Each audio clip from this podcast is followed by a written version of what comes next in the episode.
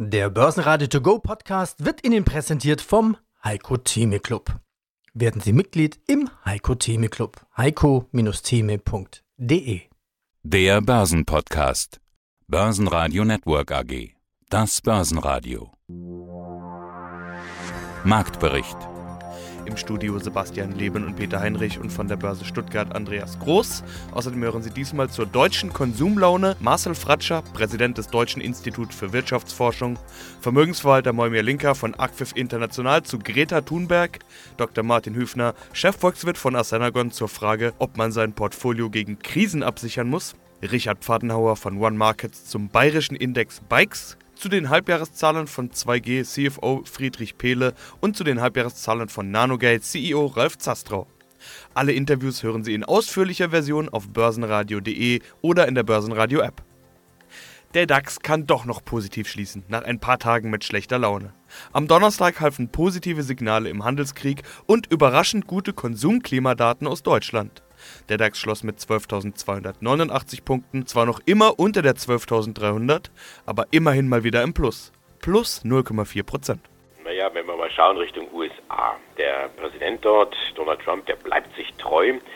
Nach seinen Tiraden gegen China und den entsprechenden Verwerfungen auf dem Parkett folgten jetzt dann wieder versöhnlichere Töne. Also dieses Ping-Pong, dieses Hin und Her geht einfach weiter, auch wenn die Experten sagen, naja, Trump, der hat jetzt mit dieser hässlichen Causa Ukraine einiges zu tun. Da will er vielleicht ein bisschen ablenken. Also diese Beruhigungspille, die er gestern Abend verteilt hat, die könnte nur kurz wirken. Aber sie wirkt, hat auch gestern schon dazu geführt, dass der DAX seine größten Tagesverluste zum Teil wieder abgebaut hat, dass die Vorgaben aus den USA relativ positiv sind und dass der DAX heute im Plus gestartet ist und dann ein paar Pünktchen zulegt. Ja, die letzten drei Tage hatten wir beim DAX zum Teil deutliche Minusvorzeichen gesehen. Aber wie gesagt, Donald Trump spielt hier Ping-Pong mit den Märkten und so sieht es heute nach einer Stabilisierung aus. Was hat er eigentlich gesagt? Ja, der Deal mit China könnte dann früher als erwartet zustande kommen. Ich muss ganz ehrlich sagen, mir geht es wie vielen Marktteilnehmern, man kann es A nicht mehr hören, man schmunzelt auch so ein bisschen. Und ich habe da mit einigen Experten gesprochen, die sagen, die Märkte stumpfen auf der einen Seite ab, auf der anderen Seite sind sie auch irgendwo nicht blöd, die Marktteilnehmer, und durchschauen dieses Spiel, sodass man sich dann auf andere Seiten dann irgendwo fokussiert, wie zum Beispiel den äh, deutschen Verbraucher. Da werden wir gleich mal drauf schauen. Ja, guten Tag. Marcel Fratscher ist mein Name. Ich bin Präsident des Deutschen Instituts für Wirtschaftsforschung in Berlin. Sie hatten, als wir uns Anfang des Jahres unterhalten haben, hatten Sie gesagt, wir haben keinen Grund, die deutsche Wirtschaft schlecht zu reden. Meine Sorge ist, wenn man die Konsumenten gerade verunsichert und sagt, da kommt was ganz Schlimmes, dann reagieren sie, dann werden sie weniger nachfragen, Unternehmen weniger investieren. Das wäre ein Schaden für alle. Ist das denn eingetreten? Also ist vieles von dem, was wir haben, auch irgendwie stimmungsgemacht? Naja, die, die Menschen realisieren ja schon, was um sie herum vor sich geht. Und die Konsumenten sind im Augenblick noch nicht so pessimistisch. Denn der Arbeitsmarkt läuft super. Es gibt Rekordbeschäftigung. Die Löhne für die meisten Arbeitnehmerinnen und Arbeitnehmer in diesem Jahr steigen ja auch weiter. Also die meisten merken von der Rezession ja eigentlich gar nichts. Und das ist gut, denn wenn die Menschen verunsichert sind, dann sparen sie lieber, dann kaufen sie weniger und dann haben wir sowas wie eine selbsterfüllende Erwartung. Ja, also wenn die Menschen glauben, es wird schlimm, halten sich zurück, verhalten sich anders, dann tritt auch wirklich die wirtschaftliche Abschwächung ein. Deshalb ist es wichtig, auch offen und ehrlich anzusprechen, nein, die Substanz der deutschen Wirtschaft ist gut aber wir müssen mit den Risiken umgehen, das müssen die Unternehmen tun. Aber auch der Staat muss endlich gegenlenken. Also ich habe gesagt schon seit langem, eigentlich müsste der Staat jetzt sagen, oh, äh, wir verstehen, die Weltwirtschaft schwächelt, deshalb brauchen wir mehr von einem Impuls in Deutschland. Und deshalb haben wir als Institut, als DEW Berlin, ein großes Investitionsprogramm vorgeschlagen, über 15 Jahre, knapp 30 Milliarden, ein Prozent der Wirtschaftsleistung zusätzlich an Investitionen jedes Jahr in Bildung, in Verkehrsinfrastruktur, in Innovation, Digitalisierung, digitale Netze. Das sollte eigentlich Priorität haben. Sie sind ja auch unter anderem Vorsitzender der Expertenkommission der Bundesregierung zur Stärkung von Investitionen in Deutschland. Es gab ja gerade auch ein Investitionspaket, nämlich das Klimapaket der Bundesregierung. Eigentlich könnte man es ja ganz einfach machen. Man könnte sagen, Deutschland investiere mehr in Infrastruktur, also in beispielsweise E-Mobility. Das würde dann auch der Automobilbranche helfen, die ja gerade auch in der Krise ist. Die ganzen Klimakritiker wären vielleicht ein Stück weit zufriedengestellt, wahrscheinlich nicht ruhig, aber ein Stück weit zumindest. Das wäre schon mal ein Anfang. Mir hat kürzlich jemand gesagt, es würde dann so eine Art Lokomotive mitten in Europa geben, unabhängig von USA und China. Das klingt doch alles ganz wunderbar. Warum passiert das nicht? Naja, da so viel Optimismus sollten wir nun auch wieder nicht haben. Deutschland hängt von der Weltwirtschaft ab. Jeder zweite Euro, der in Deutschland erwirtschaftet wird, sind Exporte. Aber es ist richtig, Deutschland hat in den letzten Jahren goldene Jahre erfahren. Der Staat hat riesige Überschüsse gemacht. Jetzt ist eigentlich der richtige Zeitpunkt, in die Zukunft zu investieren. Und kluge Investitionen in Klimaschutz, in Nachhaltigkeit ist auch kluge Wirtschaftspolitik. Und viele sehen da immer einen Widerspruch, sagen, oh, Klimaschutz ist schlecht für Wachstum und schlecht für Wettbewerbsfähigkeit. Ganz im Gegenteil. Wenn man der deutschen Industrie, der deutschen Automobilwirtschaft beispielsweise konkret hilft, diese Transformation hin zur Elektromobilität, hin zu autonomen Fahren zu machen und dort weltweit führend zu werden, dann ist das sehr kluge Wirtschaftspolitik. Deshalb, es besteht kein grundsätzlicher Widerspruch zwischen Nachhaltigkeit, klugen Klimainvestitionen und kluger Industriepolitik. GfK Konsumklima erschienen. Wie ist das denn ausgefallen?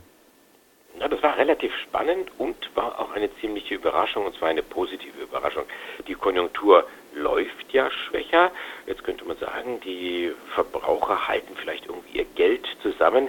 Pustekuchen, wir haben die Situation, niedrige Zinsen oder, oder gar Minuszinsen. Da gibt man das Geld offensichtlich lieber aus. Und so kommt es, dass der GfK Konsumklimaindex zugelegt hat. Zugegebenermaßen in kleinem Bereich, aber immerhin. Er klettert von 9,7 auf 9,9 Punkte und erwartet einen Rückgang auf 9,6 Punkte. Also Anschaffungsneigung stärker als erwartet, liegt an den gesunkenen Zinsen.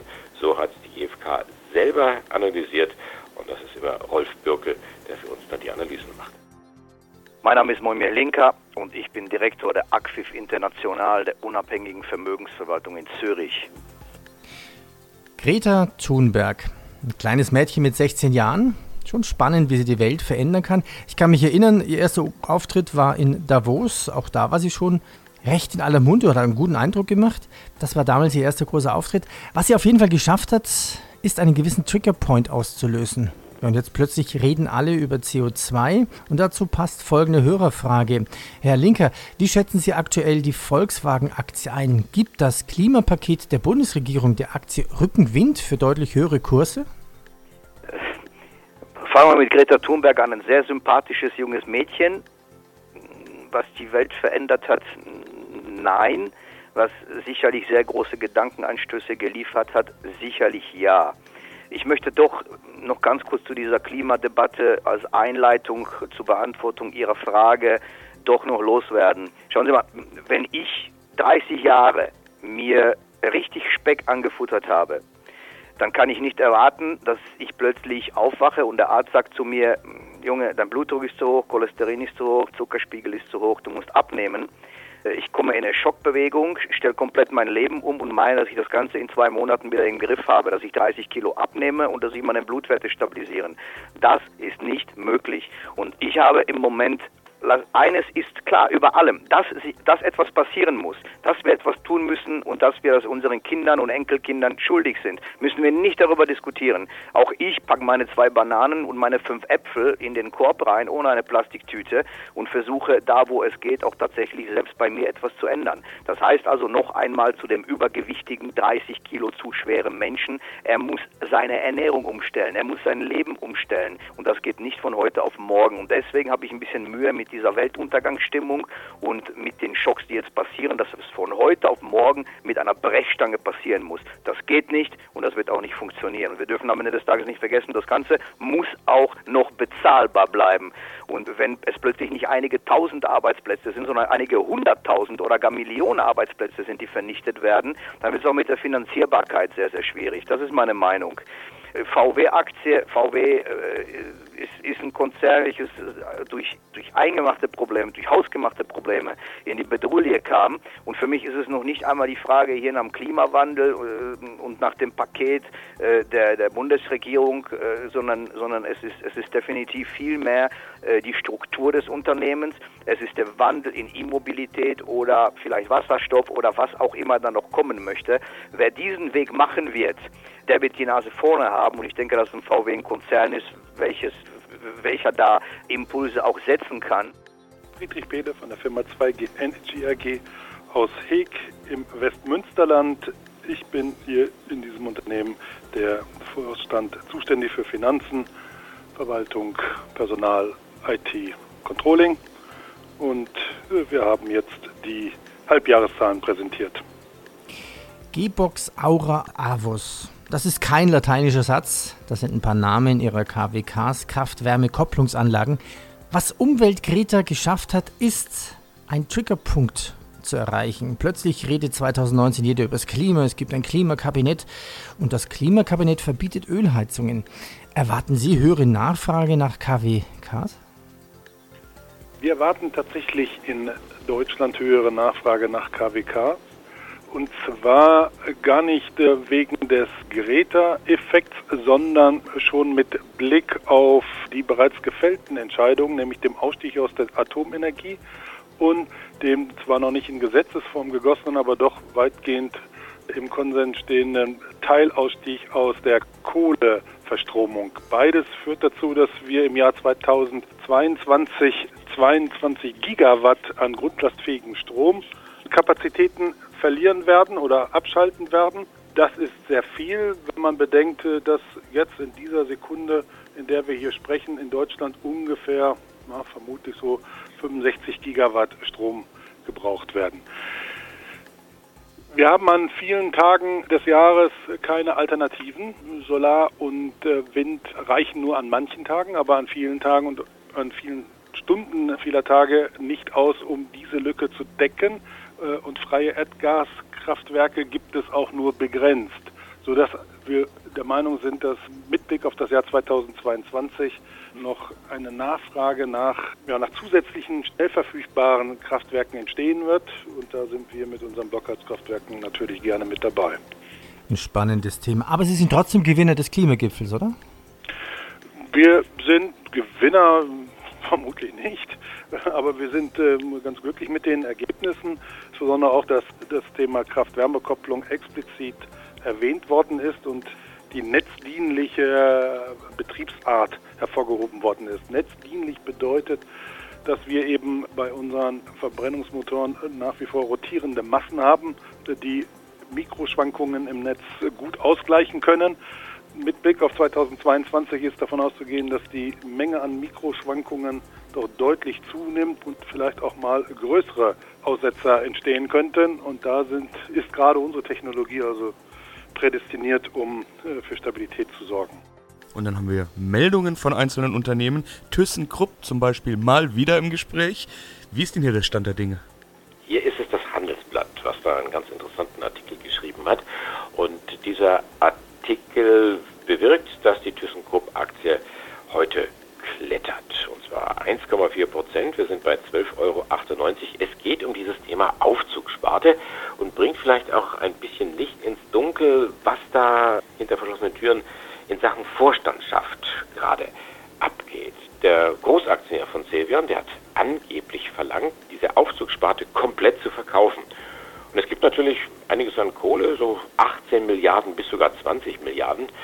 Und dieses Geld soll jetzt nicht etwa investiert werden äh, in, in ein Unternehmen, was da ja, das Geld eigentlich dringend bräuchte. Nein, es soll als Sonderdividende ausgeschüttet werden und da hat der Vorstand Kerkhoff gesagt, Guido Kerkhoff, nein, das äh, machen wir nicht, das kommt gar nicht in die Tüte. Und jetzt dann eben Pecunian und OLED, Geld stinkt nicht, versucht man natürlich die entsprechenden ja, Familienaktionäre, Großaktionäre irgendwo einzuwickeln und sagen, passt mal auf, Sonderdividende ist doch was Feines. Es ist noch nicht so ganz ausgegoren, auch nicht so ganz klar, es gibt ja noch keine klare Linie, aber die einen sagen, ja, Geld können wir gut gebrauchen und die anderen sagen, das Unternehmen könnte das Geld gut gebrauchen. Also das Thema ist noch spannend, aber zeigt natürlich, wieso, weshalb Guido Kerkhoff möglicherweise dann doch gehen muss, der noch Vorstand, der dieses Ansinnen, Aufzugssparte verkaufen und Sonderdividende ausschütten von Grundweg abgelehnt hat. Mein Name ist Martin Hüfner, ich bin Chefvolkswirt von Assenagon Asset Management in München. Muss man sich denn in irgendeiner Form vorbereiten? Gibt es da Sicherheiten? Viele sprechen ja immer von Versicherung Gold. 10 bis 15 Prozent des Depots sollten Gold sein. Die Zahlen variieren. Manche sagen auch nur 5 Prozent. Viele sagen aber, Gold muss dabei sein als Versicherung. Sehen Sie irgendeine Absicherung notwendig? Gerade in Anbetracht dieser nervösen und turbulenten Zeiten, in denen wir leben? Ich halte es für klug, nicht in ganz große Risiken hineinzugehen, also zu diversifizieren, regional zu diversifizieren, auch branchenmäßig zu diversifizieren, nicht in die heißen äh, Dips zu gehen, sondern sich ein bisschen warm anziehend. Das hat noch niemandem geschadet und dann kann man überleben. Man kann auch mit Aktien überleben. Fink, der Chef von BlackRock, der sicherlich ganz erfahren ist, hat vor kurzem mal gesagt, als er gefragt wurde, vor welcher Krise er denn am meisten Angst hätte, vor Brexit oder vor Handelskrieg oder vor allen anderen Dingen, über die wir gesprochen haben, sagte, wer sein Geld langfristig anlegt und mit einem Zeithorizont von 20 und mehr Jahren, wie das die meisten, die für Altersvorsorge betreiben, tun, tatsächlich tun, der braucht vor diesen Gerüchten keine Angst zu haben. Da geht es halt mal kurz runter. In 10 oder 15 Jahren hat er immer noch guten Gewinn gemacht. Dann haben wir noch Quartalszahlen. Heller kam mit Zahlen, wie waren die? Heller, ein Automobilzulieferer, dieser Leuchtenspezialist. Gut, es ist kein großes Geheimnis, dass es der Automobilindustrie nicht gut geht. Die stümpelt relativ mau daher und das hat Heller auch zu spüren bekommen. Schauen wir uns die Zahlen zunächst einmal ein bisschen nüchtern an. 12% Minus beim Umsatz. 1,6 Milliarden Euro hat man Umsatz gemacht im Quartal. Das bereinigte operative Ergebnis fällt um 16 Prozent. Da bleiben hier 113 Millionen Euro hängen, operativ wie gesagt. Die Situation ist herausfordernd, trotzdem, und das ist das eine, was gut ankommt, bei den Anlegern Heller bestätigt die Jahresprognose und dann haben wir noch die DZ Bank und jetzt kommt's, die sagen kaufen zu Heller, heben das Kursziel an von 46 auf 49 Euro. Die Aktie klettert heute 1,3 Prozent nach schwachem Start, 44 Euro glatt. Mein Name ist Ralf Kostbrau, ich bin der Vorstandsvorsitzende der NanoGate SE. Das ist ein Technologieunternehmen, ein Oberflächenspezialist, haben wir ja schon einige Male drüber gesprochen. Heute sprechen wir über ihre Halbjahreszahlen 2019. Zunächst mal das Marktumfeld generell. Deutschland ist konjunkturell angeschlagen, nicht nur Deutschland. Immer mehr Quartalszahlen deuten auf Rezession hin. Auch in ihrer Pressemeldung ist die Rede von verschärften Rahmenbedingungen und einem sich wandelnden Markt. Wie ist denn die Lage gerade aus Ihrer Sicht? Gut, die NanoGate selber hat eine sehr gesunde Auftragsbasis von mehr als 600 Millionen Euro aktuell. Wir sind damit beschäftigt, sehr stark aktuell diese großen Aufträge, die auch eine wichtige Schlüsselfunktion für uns wahrnehmen, umzusetzen. Das ist das, was uns zurzeit extrem beschäftigt und unter anderem haben wir in einzelnen Marktsegmenten durchaus ein bisschen Gegenwind, insbesondere im Bereich Mobility oder Automobil in Europa, wo wir grundsätzlich super aufgestellt sind, auch vor dem Hintergrund der ganzen Technologiewandel, Leichtbau und Elektronik und, und Design. Nichtsdestotrotz haben da hat der eine oder andere Kunde von uns Projekte verzögert. Das hat für uns natürlich entsprechende Bedeutung, dass wir eben entsprechende Umsätze und Projektstarts bisschen später realisieren müssen und höhere Komplexitätskosten auch in Kauf nehmen müssen. Das ist etwas, was uns dieses Jahr zum Beispiel belastet hat. Und auch, wie gesagt, speziell in dem Bereich Mobility, in anderen Bereichen ist es ein nach wie sehr, sehr gut und wir sind da auch sehr gut unterwegs und haben auch viele neue Aufträge gewonnen. Wenn man das geografisch betrachtet, ist es so, dass das Thema Europa, wie gesagt, etwas unsicher geworden ist, auch strukturell. Und das Thema USA, wo wir auch sehr stark sind, dort haben wir eher zurzeit eine gegenteilige Entwicklung zu verzeichnen. Das ist das, was wir als Standort uns da ja extrem gut aufgestellt haben, auch sehr investiert haben. Dort verzeichnen wir zurzeit eine extrem hohe Nachfrage, was sicherlich auch daran liegt, dass insgesamt Wertschöpfung mehr in die USA zurückkommt. Und da ist eher die Frage, wie wir das halt alles umsetzen können, aber auch da haben wir große Aufträge, die gerade anlaufen und haben auch ein bisschen Verzögerung, was ein bisschen aber daran lag, dass dort weder der Markt, sondern eher Designänderungen eine Rolle spielen. Insgesamt ist NanoGate dann beschäftigt, sich für die nächste Phase vorzubereiten, die nächste Wachstumsphase, aktuell die Strukturen hinzukriegen, die wir brauchen und die gesamten großen, wichtigen Aufträge jetzt in die Großserie zu bringen. Das ist unser Hauptfokus aktuell. Mein Name ist Richard Pfadnauer von der UniCredit. Ich bin unter anderem zuständig für Anlage- und Hebelprodukte bei der Hypofinance One Markets.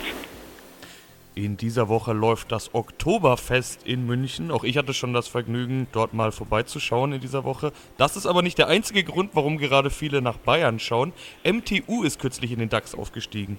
Und auch das jüngste DAX-Mitglied kommt aus Bayern, genauso wie sieben andere DAX-Titel. Die Bayern-Dominanz in der ersten Börsenreihe nimmt also zu. Aber nicht nur da ist Bayern stark, auch in der zweiten Reihe sind einige Top-Unternehmen, die aus Bayern kommen. Herr Fadenauer, Sie haben diesen Trend aufgegriffen und einen Bayern-Index entwickelt, den BIKES, also B-A-I-X. Was ist die Idee dahinter? Ja, das Oktoberfest ist gestartet, das ist richtig, so wie es aussieht. Das Wetter weint es gut mit uns. Also wer noch nicht hier war, gerne vorbeikommen.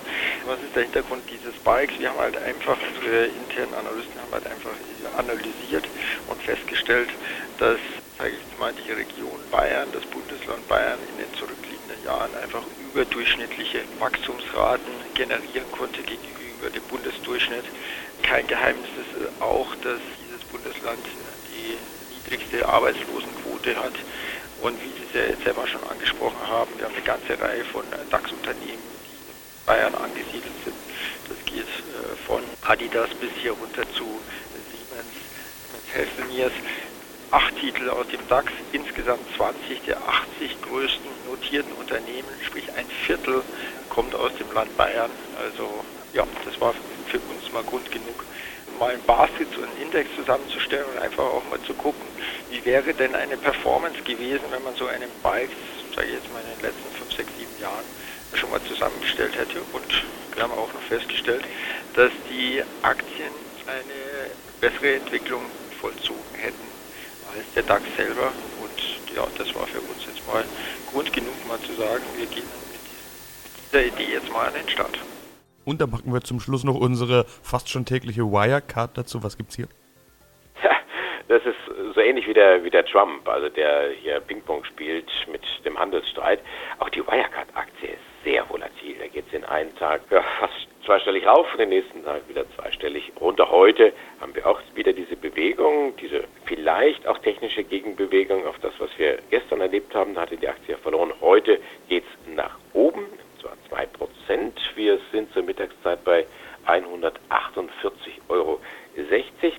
Was auch gut ankommt, neben dieser ja, Zyklik vielleicht, die Experten der Societe Generale, die sehen es nämlich anders als die der Unicredit, die ja gestern den Daumen gesenkt hatten.